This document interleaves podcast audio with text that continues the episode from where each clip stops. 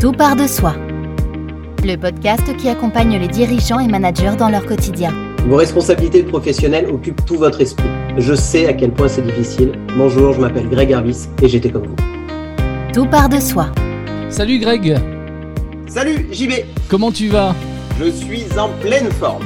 Bon, bah c'est cool, moi aussi. Bienvenue à tous dans Tout part de soi. C'est le cinquième épisode du podcast qui accompagne les dirigeants et les managers dans leur quotidien. Dans le précédent épisode, nous avons parlé de performance et de compétences. Frères, sœurs, l'heure est venue de bâtir notre nation. Dites-moi François, qu'est-ce qui peut nous inspirer et nous pousser vers l'excellence quand on n'a pas d'autre choix? Comment peut-on motiver tous ceux qui nous entourent? Qu'est-ce qu'il voulait Je crois qu'il veut qu'on gagne la Coupe du Monde. Si l'on en croit les spécialistes, nous irons en quart de finale et pas au-delà. Si l'on en croit les spécialistes, vous et moi devrions être encore en prison.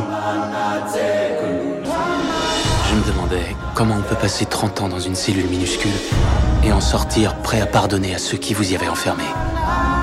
Je suis le maître de mon destin. Je suis le capitaine de mon âme.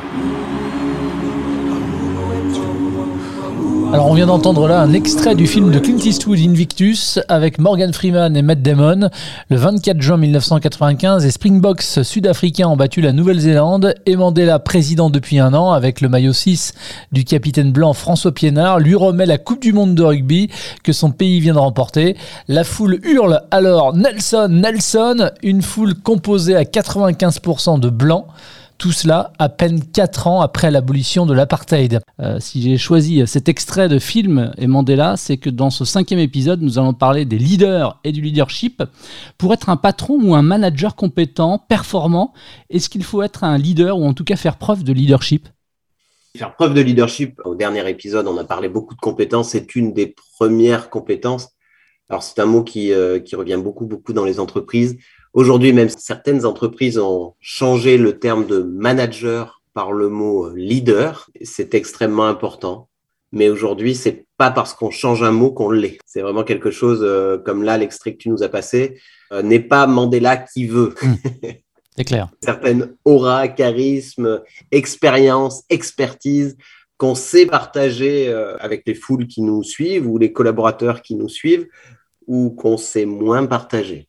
Pour moi, un leader est avant tout quelqu'un d'inspirant. Inspirant, expertise, euh, ce sont des, des- des mots-clés, charisme aussi, tu as utilisé, ce sont des mots-clés qu'on va réutiliser évidemment euh, tout au long de, de cet épisode. Donc moi j'ai choisi Mandela. Qui sont les leaders pour toi qui t'inspirent, euh, Greg? Moi, Mandela est vraiment quelqu'un qui est inspirant parce que moi qui suis féru de liberté, c'est quand même quelqu'un qui a été enfermé dans une toute petite cellule et qui a, à l'intérieur de cette cellule, fait évoluer son sentiment de liberté.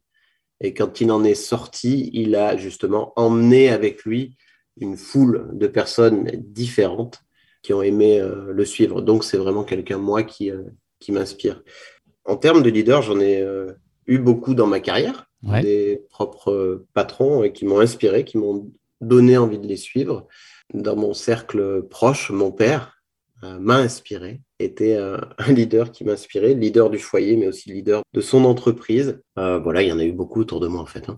Euh, T'as vu, j'ai posé la question euh, qui sont les leaders qui t'inspirent? Pourquoi les vrais leaders sont-ils inspirants? C'est ça la vraie question. Pour moi, c'est vraiment deux mots, enfin leader et inspiration euh, sont deux mots très proches. Ça va Euh, même ensemble. ça va ensemble. Donc, euh, pourquoi un leader inspire? Euh, Parce que un leader est inspirant. Euh, sinon, on ne le suit pas. Quelqu'un qui a vraiment une qualité de leadership, c'est quelqu'un dans lequel on peut se reconnaître et on se dit, oui, ce qu'il fait, j'aimerais le faire. Ce qu'il dit me parle. La façon dont il agit me touche. Donc, on se met derrière lui et quelque part, on est presque en forme de mimétisme. Reproduit. Et euh, l'inspiration et le leadership, ce sont euh, deux synonymes. Alors, on a dit qu'effectivement, c'était indissociable, être leader, être inspirant.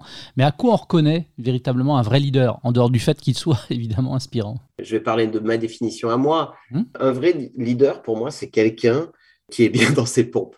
Ça peut paraître euh, simple, Mais dans tous les cas, quelqu'un qui a une grande banane, tu vois, sur le visage, qui euh, est d'humeur euh, constante, enfin dans tous les cas, qui est un repère, c'est pas quelqu'un qui le jeudi dit blanc, le mardi dit noir, le mercredi dit rouge, enfin c'est quelqu'un sur lequel on va pouvoir s'appuyer et qui a une forme de constante. Et moi, c'est comme ça que je les repère, les vrais leaders. C'est des personnes investies dans leurs euh, croyances, qui savent les mettre en avant et qui savent les faire vivre, qui peuvent être d'ailleurs parfois différentes des miennes.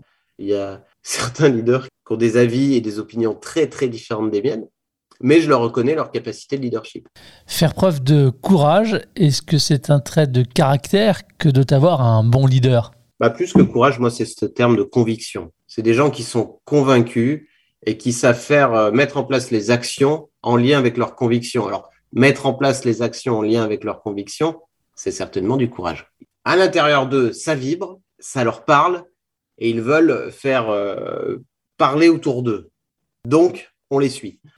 Alors, les grands leaders que l'on suit, euh, j'ai pris l'exemple tout à l'heure de Mandela, on se souvient d'eux aussi pour les phrases qu'ils ont pu prononcer, les discours qu'ils ont pu faire.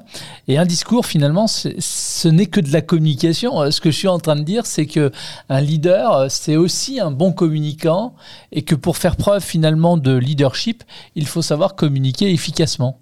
Oui, la communication, il y a 20% de conscient, 80% d'inconscient. Ça, c'est vraiment à garder en tête. 20% de conscient, 80% d'inconscient. Donc, quand on est euh, face à une foule ou face à face, ou là, quand on écoute, il y a les mots qu'on va pouvoir utiliser, ce qu'on va pouvoir dire, les phrases, les belles euh, tournures, la capacité de rhétorique, euh, l'exorde, est-ce qu'on choque quand on parle, est-ce qu'on attire l'attention? Ok, ça, c'est de la technique. Mais derrière ça, il y a 80% d'inconscient. 80%, c'est énorme. Donc c'est vraiment l'énergie qui se dégage de la personne quand elle parle, quand elle communique. Et pour moi, les grands leaders, c'est avant tout ce 80% d'inconscient qu'ils ont à l'intérieur d'eux, cette énergie qui vibre à l'intérieur d'eux.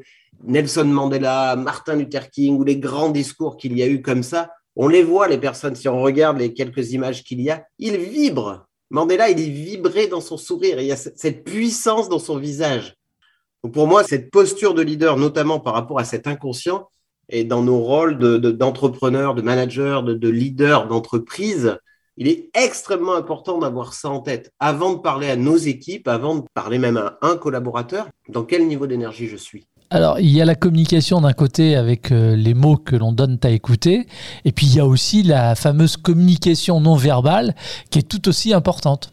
Oui, c'est vraiment ça. Ce qui sort de notre bouche, bon là, c'est tous les mots. Et il y a ce qu'on voit de nous, donc dans notre posture. Si on est complètement avachi et, pas là, la moitié de notre tête ailleurs et, qu'on dit à notre collaborateur, euh, moi je suis, vraiment en pleine forme aujourd'hui. Ouais, bon.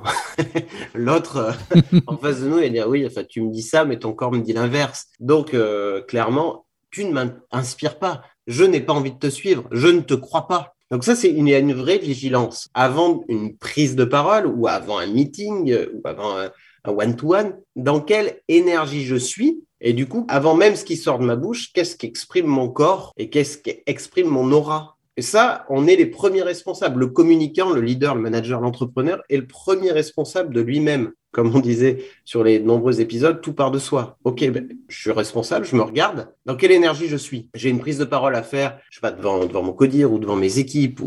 Ok, je suis comment? Je suis à chaise, j'ai pas dormi, j'ai pas mangé, je me suis engueulé avec ma femme, mes enfants m'ont embêté le matin. Il peut y avoir plein de choses qui ruminent à l'intérieur de nous. Ok, ça, ça s'appelle la vie. Comment je me responsabilise pour faire évoluer ça? Est-ce que j'ai besoin de prendre cinq minutes d'aller marcher, de respirer? Est-ce qu'il y a vraiment une musique que j'adore, qui m'entraîne?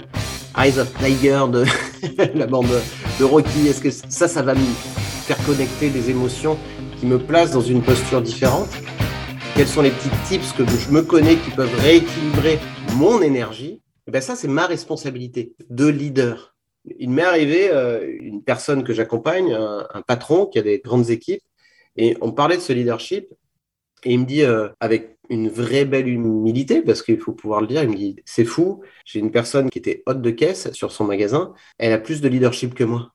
Il dit les personnes vont plus facilement la suivre elle que moi. il était mal à l'aise avec ça. Et je lui dis ben, c'est qui cette personne? Enfin, on en parle. Est-ce que tu peux me la décrire? Elle me dit euh, ouais, mais c'est fou. Elle arrive, elle a toujours une grande banane, elle est toujours en grande énergie, elle a toujours un bon mot. Et euh, Enfin, voilà, il me décrit toute cette personne-là. J'ai génial. Qu'est-ce que tu peux prendre d'elle? Comment tu peux, toi, adapter ton discours, ta posture, ta façon d'être? Peut-être pas de faire comme ou en mauvaise comparaison, mais de s'inspirer. Et bizarrement, j'ai dit, bah, tu vois, oui, effectivement, cette personne est un leader parce qu'on s'inspire d'elle. Et en s'inspirant d'elle, bah, demain, tu vas améliorer ta capacité de leadership. Est-ce qu'on peut devenir leader ou est-ce qu'on est euh, leader de façon euh, innée? C'est toujours les grands débats entre l'inné et l'acquis. Il y a plus ou moins de prédisposition. Et moi, j'adore ce. C'est une, étude de, Carole Dweck. Carole Dweck, c'était une chercheuse avec son équipe. Elle a écrit un bouquin, d'ailleurs, si vous voulez euh, le lire, avec des études sur, notamment sur des enfants, Oser réussir, avec les cinq secteurs clés pour développer un leadership puissant. Dernier épisode, on avait parlé de compétences. Donc, il y a notre niveau de compétence, notre savoir-faire. Deuxième, les défis. Comment on réagit face aux défis. Le troisième, les efforts. Comment on réagit face aux efforts, à savoir se dépasser, se mettre un petit peu en action. quatrième, les feedbacks. Comment on réagit quand tu dis, ouais, JB, tu vois, tu as dit comme ça, tu as parlé comme ça. Moi, j'aurais peut-être fait comme ça. Et enfin, les échecs. Comment on réagit face aux échecs. Donc, il y a cinq secteurs clés. Compétences, défis, efforts, feedback, échecs. Et après, il y a deux états d'esprit. Les chercheurs, là, ont mis en avant deux états d'esprit. L'état d'esprit dit euh, fixe, fermé, ça va être des personnes qui, en lien avec ces cinq secteurs clés, vont se dire au niveau de la compétence, ouais, mais bon, voilà, moi, ça, j'ai jamais su jouer du piano. De toute façon, je ne saurais jamais en jouer. Moi, j'ai jamais su parler devant des gens, donc euh, je stresse, donc euh, j'y arriverai jamais. Oh, moi, les défis, non, bah, de toute façon, à chaque fois j'y vais, je me plante. C'est un peu les croyances limitantes, ça c'est une forme de croyance limitante, des histoires qu'on peut se raconter, mais notamment en lien avec ces cinq secteurs et avec euh, ce mindset, cet état d'esprit fermé. Donc, sur les cinq secteurs, on va agir. Et puis après, il y a l'état d'esprit euh, ouvert, ou ils appelaient ça de croissance. Donc là, c'est une forme aussi de croyance, mais là, des croyances positives. Personne qui, en lien avec les compétences, se dit, OK, aujourd'hui, bon, parler en public, ce n'est pas ma plus grande force, mais je vais apprendre je vais faire du média training, je vais me développer, je vais me filmer, je vais, ok, je vais apprendre. Les défis, ok, ben il y a toujours une opportunité. Je, je à la Mandela, quoi. soit je réussis, soit j'apprends. C'est Mandela qui disait ça. C'est extrêmement puissant. Un état d'esprit ouvert. Les efforts, pareil. J'ai toujours quelque chose à gagner à me mettre en énergie.